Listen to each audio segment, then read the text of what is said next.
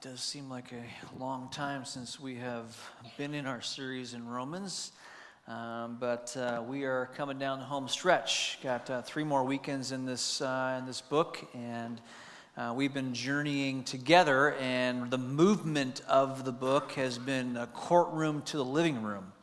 And if you recall, when we started this series, uh, we talked about being in the courtroom, and you can actually capture this movement by looking at the words behind me on the canvases. But Romans chapters 1 through 4 was all about this reality that we need to come to and understand that, that as we stand before a holy God, before Christ, that we stand condemned and guilty.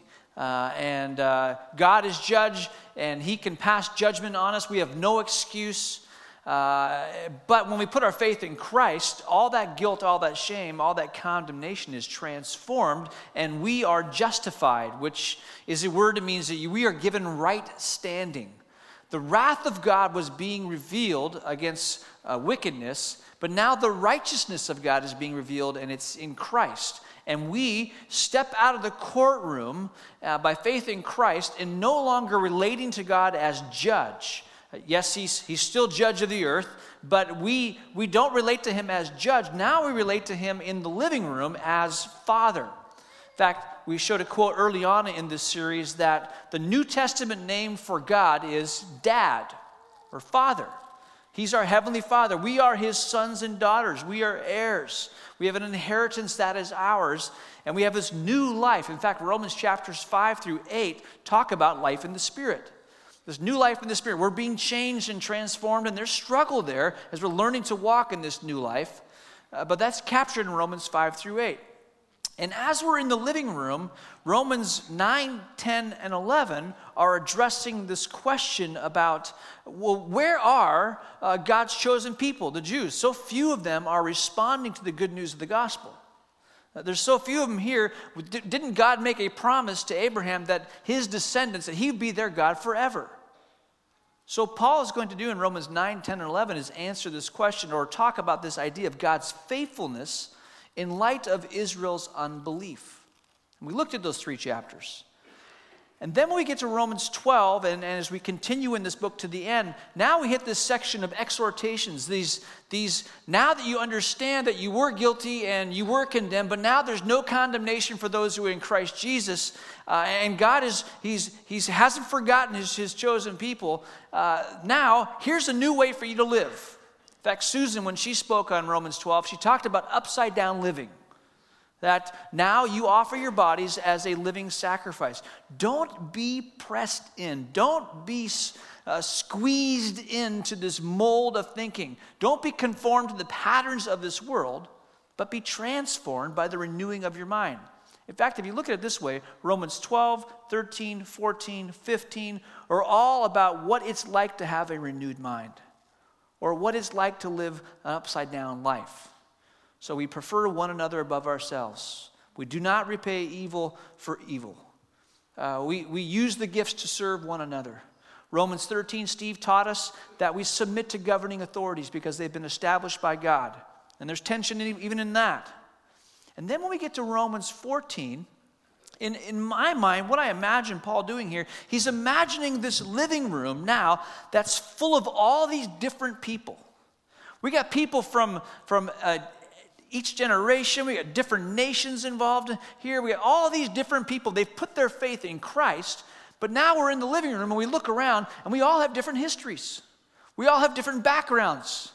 In fact, some of us have different convictions. And so, what Paul is going to address, he's going to be answering this question How do I relate to people who think differently than I do about disputable matters? Now, the Bible is very clear and, and, and, and, speaks to many behaviors and attitudes and is clear on them. You know, do not murder, uh, don't steal, don't lie. Uh, we, we know that, you know, to take the life of an unborn child, uh, that, that, that would be against uh, God's, God's word. We know that there are expressions of sexuality that, uh, that are righteous uh, in a marriage relationship any sexual expression outside of a marriage between a man and a woman that, that would be described by God as, as sinful. We have all these things that we're very clear on from Scripture. as to what God's heart is on it, but there are some things that the Bible is silent on that people are not, if you know what I mean. There are some, some things that we have questions about. It, it kind of seems gray in the scriptures, but, but we have this tendency to make them black or white. So now that we're in this living room with all these people from, with different histories, how do we relate to each other? How do we treat each other? I mean, imagine you, you've been coming to church for a while and getting to know some guys, and you're in a community group or you're in a small group, and uh, the weather's great on the weekend, so you get a call and you're all going to go out go, go, golfing. And uh, you're out on the golf course and you're having a great time with these Christian guys, and uh, you're on hole number four. And this guy reaches into his bag, and instead of pulling out a golf ball, he pulls out a cigar. And then, and then he lights it up and starts puffing on it tees up his ball, and just smashes it down the middle of the fairway. You didn't see the ball because you're stuck on him sucking that, that cigar. Because you grew up being told that your body is the temple of the Holy Spirit and you would never put anything into your body that would harm it. Should you say something? Should you tell him what he's doing is wrong? Or maybe you and your wife, uh, uh, well, maybe, maybe you and some of your girlfriends are, are going to go out for go for lunch or go out for dinner and you're just enjoying fellowship and you're sitting around the table and the waiter comes up and uh, uh, you're going to order food in a minute but now you're just going to order some drinks and so you order a glass of wine and, uh, and, and then as the waiter brings the drinks for the whole group, it's a large group, it puts your glass of wine in front of you. And as the waiter puts that, that glass of wine down on the table, you, you catch the eyes of someone sitting across from you. The, the other, this, this girl across the table, and she, she's like, she's, her face is white, like she's seen a ghost. She's looking at you and looking at the, the glass of wine. And, and then every time you pick it up and put it to your lips, she's staring at you. And you're, you're wondering, what? What, what did I do? Am I doing something wrong here? Or you and your husband, you know, you, you got small kids, and that day finally comes, we get a babysitter, it's date night.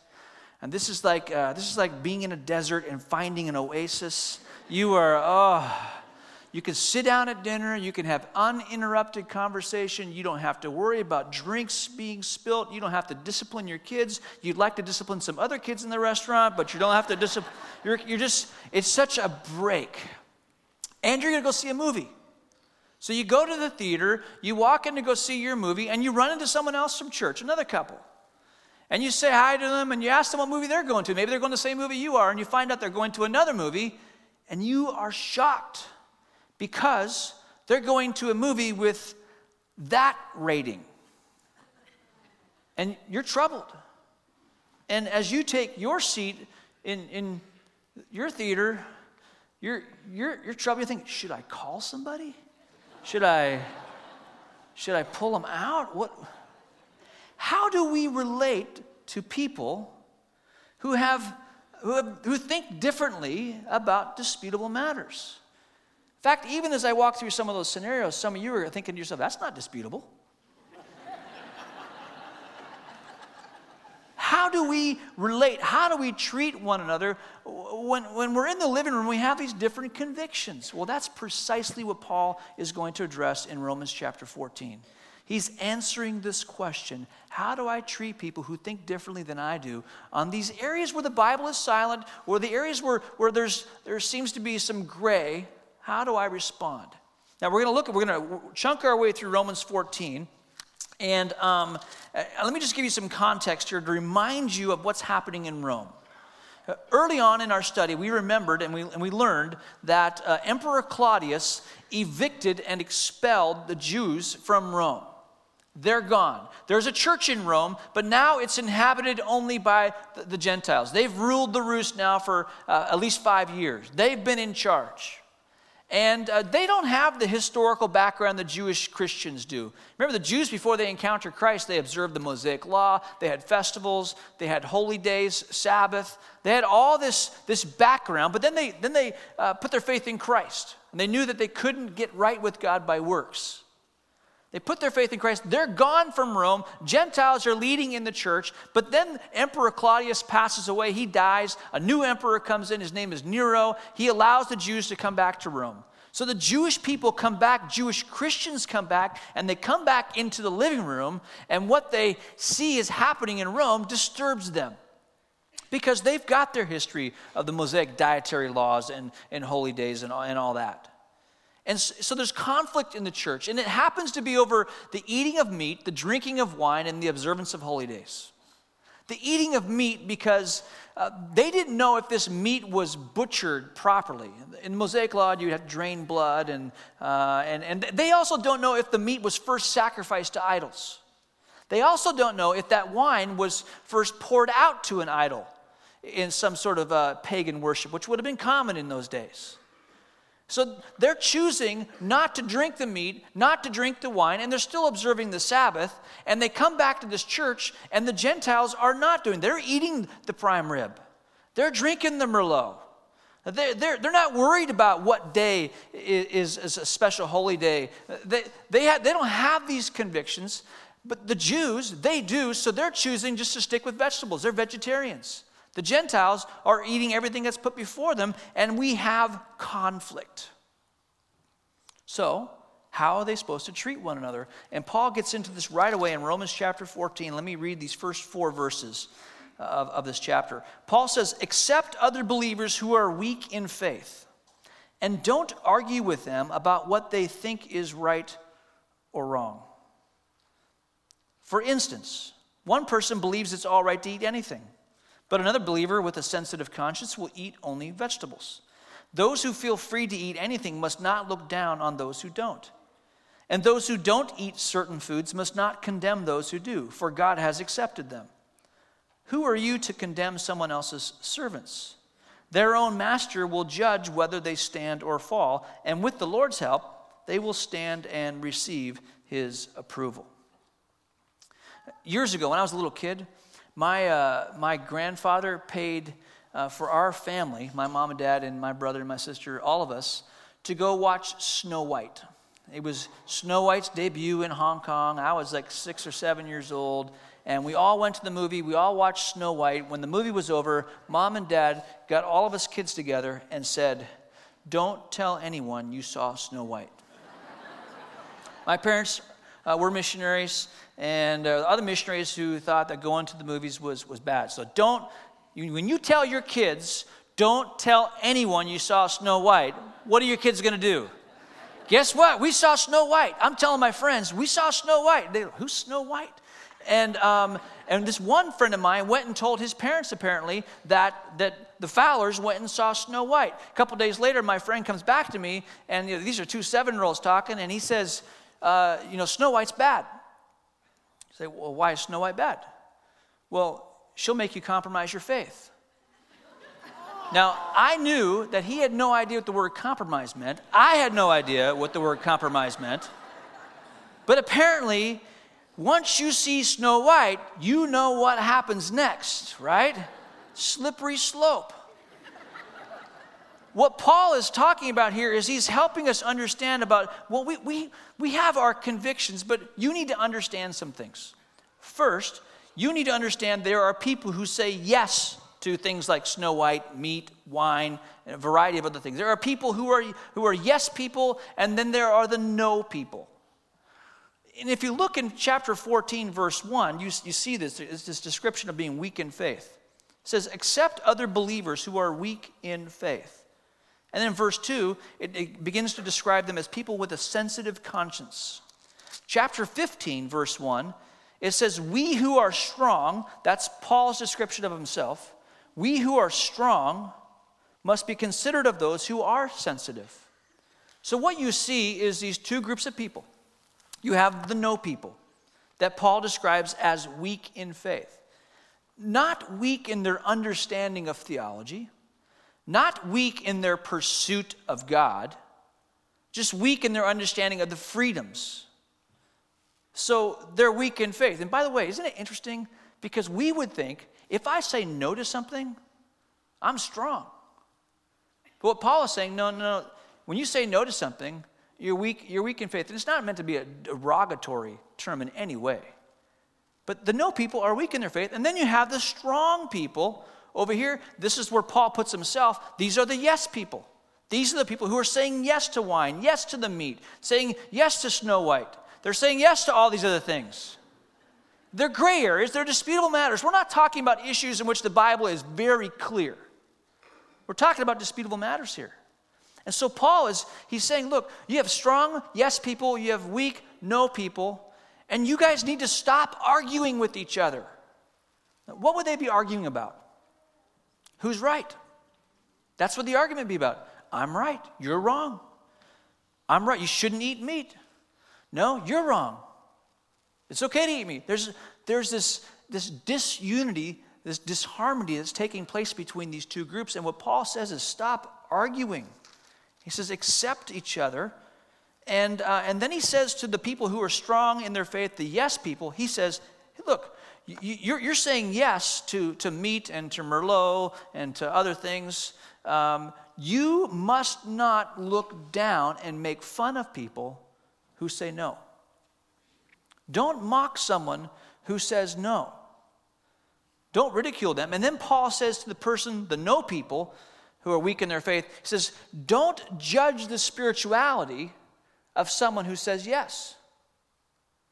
Don't, don't you judge or condemn them in their faith because they say yes. You, you need to accept each other. No judging, no making fun. In fact, he goes on to say in, in Romans 14 and verse 4 Who are you to condemn someone else's servants? Their own master, he's speaking about God, about Jesus, their own master will judge whether they stand or fall. That term stand or fall is sort of a metaphor, meaning their own master will determine whether they stand in favor with the Father or fall out of favor with the Father. And here's where you can take a deep breath and relax because the next line says, they will stand and receive his approval. So if you're a yes person, don't make fun of the no person. And if you're a no person, don't you judge the spirituality of someone who says yes. Accept each other. Embrace each other in these two differing convictions.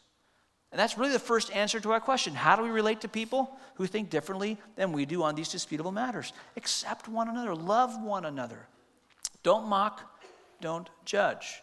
Verse 5 picks up here the second answer to, this question Paul is asking. In the same way, some think one day is more holy than another day, while others think every day is alike. You should each be fully convinced that whichever day you choose is acceptable. Those who worship the Lord on a special day do it to honor him. Those who eat any kind of food do so to honor the Lord, since they give thanks to God before eating. And those who refuse to eat certain foods also want to please the Lord and give thanks to God. For we don't live for ourselves or die for ourselves. If we live, it's to honor the Lord. And if we die, it's to honor the Lord. So, whether we live or die, we belong to the Lord. And by the way, what's happening here is Paul is saying everything comes under the lordship of Christ. Everything in our lives comes under the lordship of Christ. Whether we're living or we're dying, it's all to the Lord. Continue in verse, uh, verse 9 here. Christ died and rose again for this very purpose to be Lord both of the living and of the dead. So, why do you condemn another believer? Why do you look down on another believer? Remember, we will all stand before the judgment seat of God. For the scriptures say, as surely as I live, says the Lord, every knee will bend to me, and every tongue will confess and give praise to God. Yes, each of us will give a personal account to God. Let me just stop right there. Not too long ago, uh, probably over 10 years ago, I was on um, our district executive committee for our district of churches, this region where there's uh, Christian and Missionary Alliance churches uh, that which we are a part of. That includes Oregon, Washington, Northern Idaho, and Alaska. There's, there's over 100 churches in, in this region, and we were tackling this, this topic of a disputable matter. And it happened to be the topic of, of alcohol. Now, even as I talk about this topic, let me just stop here and just say many of us in this room um, have some pretty strong opinions about, uh, about the use of alcohol. Some of you grew up with a dad who was an alcoholic or a mom was an alcoholic. Maybe you struggle with alcohol or a grandparent, or maybe someone you love lost their life because of a drunk driver. And I want you to know that, you know, these, these experiences that we are families of origin or experiences we have that are painful, they form some of our convictions. And we happen to be talking about this, this pretty volatile topic uh, of, alcohol. And should a pastor have a glass of wine, or should a pastor not have a glass of wine? And when, uh, when the, the conversation was done, they asked me to write the letter to an, another national leader and express our, our, our conviction. And where we landed was, is that alcohol is not sinful, people are. Alcohol is not sinful, people are. The issue is not the alcohol. The issue really is self control. Let me put it to you this way you walk into a restaurant and you see me sitting at a table. I've got five beers in front of me. Should you be concerned? Yeah, absolutely. I mean, if I consume five beers, um, number, I'm, I'm, I'm going to break the law, probably lose my job. There's all, there's all kinds. That, that's a problem, and you, you would know it's a problem. Now imagine you walk in that same restaurant and I'm sitting at the dinner table there and I've got five pieces of pie in front of me. And you think to yourself, dude likes pie. but you just like, you know, just keep walking. That's weird. Am I going to lose my job? No. No. But the issue's the same, isn't it? The issue is self control. Why is it that I can be a fatty patty and be okay, but if I express self control, lost self control in another area, it's not okay? See what I'm getting at here? Why don't we do a 12, 16 week series on the topic of gluttony? because no one would come to church, right? It's, it hits too close to home. Do you think about how much we consume, how much res- our Earth's resources our country consumes, how much, how much spending that, that we do? I mean, just think about it, and it, you, you start feeling convicted, right? Well, it's this topic of self control. Self control. It happens to be a fruit of the Spirit. So whether it's pie or it's alcohol or if it's buying shoes or whatever it is, the issue is not the alcohol or the pie. The issue is you and I. We are sinful. Self control is a fruit of the Spirit. So before we make our list of do's and don'ts, let's just major on who we're supposed to look like Jesus. And what Paul is doing here is he's saying, look, you're going to have convictions on things. And they're going to be different than other things, other, other convictions people have. And we're not talking, again, we're not talking about the things that the Bible speaks very clear on. We're talking about things that are gray or the Bible is silent on. And in, in, uh, in verse, I believe it's in verse 5, there's a line that I've actually underlined in my Bible. I think it's very important. It says, You should each be fully convinced. Here's the deal. When I sent that letter off to that national leader, the response I got is, We're not changing because that's the way we've always done it. And if you're stuck in a conviction that, that you can say yes to something or say no to something, and your, your reasoning is that's the way we've always done it, I'm telling you, you need to think it through. Because wherever you land, whether it's being a yes person or a no person, you should be fully convinced. You should have thought this through. You need to put your mind to this. You need to pray about it so that you have become convinced in your heart. People will be convinced in another way, and that's okay because that, that's about them. In fact, Paul goes on to say, we're all going to bend the knee before Jesus at the judgment seat of Christ.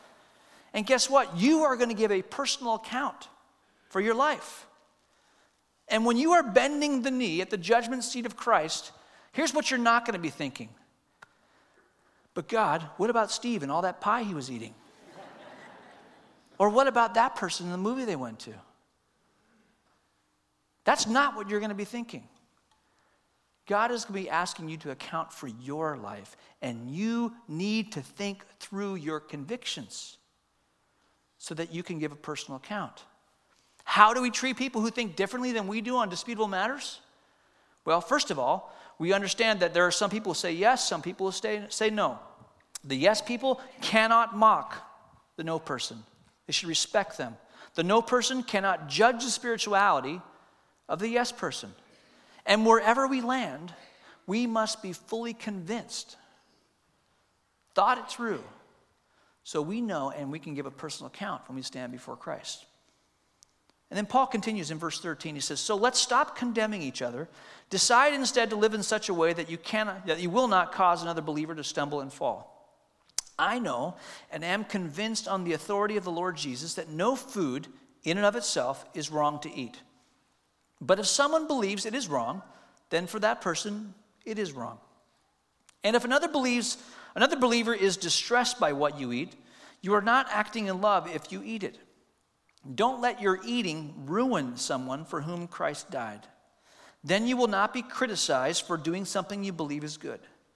For the kingdom of God is not a matter of what we eat or drink, but of living a life of goodness and peace and joy in the Holy Spirit.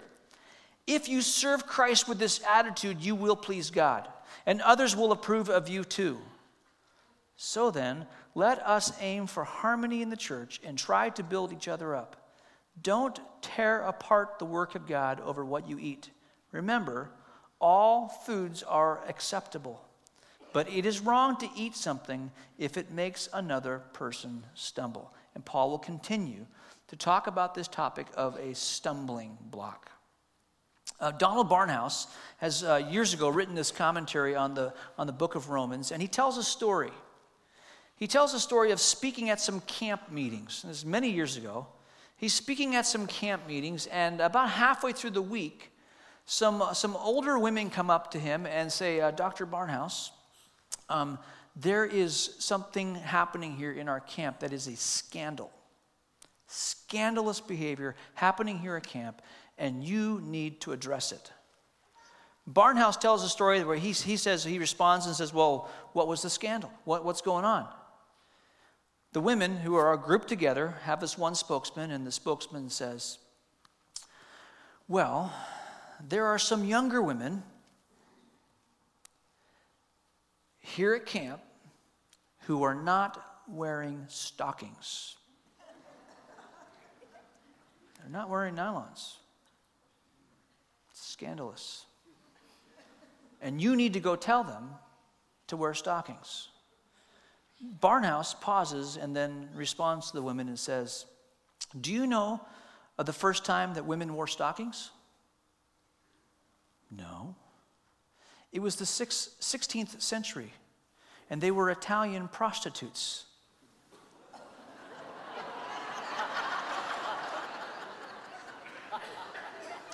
to which the women responded, Well, it doesn't matter because their their actions are offending us, it is a stumbling block.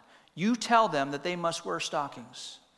To which Barnhouse responded, Ladies, you cannot hide your judgmental spirit by some supposed stumbling block. I will not talk to them. And Barnhouse hits the nail on the head on this concept of stumbling block. Because here's oftentimes how we interpret that section about a stumbling block. If I disagree with someone's conviction and they're doing it, I get to play the stumbling block card and make them stop doing it. That's not a stumbling block. Notice the language that Paul's using here. If you do something and it causes the, the work of God to be ruined, or it will tear apart the work of God, what he's talking about is you're acting out in freedom on a disputable matter, causing someone to leave the faith or someone's faith to be damaged. That is a stumbling block. Just because you disagree with somebody about smoking a cigar or going to a movie, that, that's not a stumbling block if, it, if, it's, if it's not going to cause you to leave the faith. Are you tracking with me on this? What happens often is that we play the stumbling block card and we hide our critical spirit behind this presupposed stumbling block, which really is a picture of a rock in a path which people are walking, they don't see, they trip and they fall and they're injured. No, you're not injured. You just don't like how they're behaving. And you're judging them, judging their spirituality. That's not a stumbling block. But here's how this plays out Suppose you are at that dinner and you're sitting with people and you don't know them very well. In fact, you don't know their history very well. You have no idea if this person uh, drinks alcohol or, or, or, or, doesn't drink. You don't know if they were in recovery, if they've been uh, uh, dealt with addictive behaviors. You don't know their situation, their mom or their dad. You have no idea. And I would say, until you know, don't order the, the glass of wine. Because what if it is a significant stumbling block? That, that's how it plays out. But if you're with people you know and they know you, and maybe there's even someone who has a conviction that, that they don't want to drink wine, but you know what? They're not going to judge your spirituality.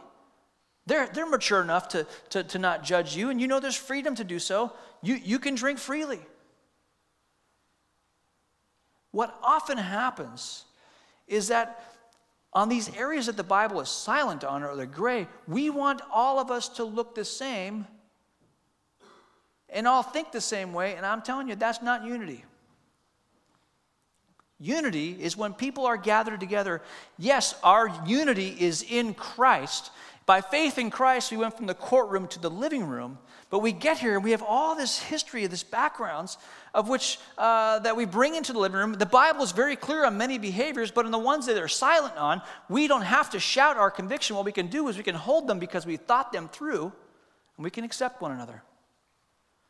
That is unity. Let me just give you a, a, a picture of that um, on the piano over here. I am not a piano player, so Laura, Laura Scher's job is safe. But uh, put it this way um, let's just say that uh, in the context of our message, the, the text here, this is meat. This is Merlot, glass of wine. And this is mushrooms because I think it's a vegetable, and it starts with the letter M meat, Merlot, mushrooms. And you get around with some people, and, um, and they are like, no, we, we don't eat meat here. No meat. Uh, we, don't, we don't drink wine here. No, no Merlot. We just eat mushrooms. We eat mushrooms all day long. We eat mushrooms. That's our song. We love mushrooms. Everything we do is about mushrooms. We preach on mushrooms, we study mushrooms, that's all we do. It gets irritating after a while, doesn't it? But stick with me because if you want to be holy, you get, the mushroom thing is the way you want to go.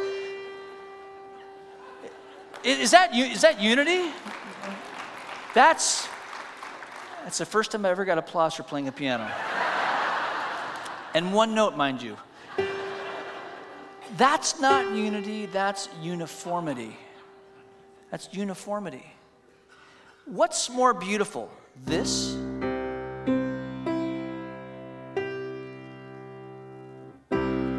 or this? That gets irritating after a while. And yet the tendency for us is, is that, hey, if you're going to be a Christian, you, don't, you, you, don't eat the prime rib, pass on the prime rib. No, no, no that's, not what the scriptures say. You may have that in your background.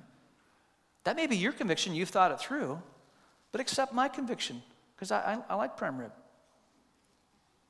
You, you may be saying yes to Merlot, but I may be saying, no, you, you, don't, you don't know. I, have, I thought this through and um, I, I, don't, I don't drink alcohol. And whatever the conviction is, how we treat each other is we don't look down on each other. We don't judge each other's spirituality based on disputable matters. We become fully convinced in our own minds, knowing that one day we will bow the knee to Jesus and give a personal account. And that the things that I engage in, I want to make sure they're not going to cause someone to, to leave the faith or be injured in their faith. And know that I can engage or choose not to engage in a disputable matter in the safety of family, where we all sing perhaps a different note. That's how we treat one another in regards to our differing convictions and our different thoughts on these disputable matters.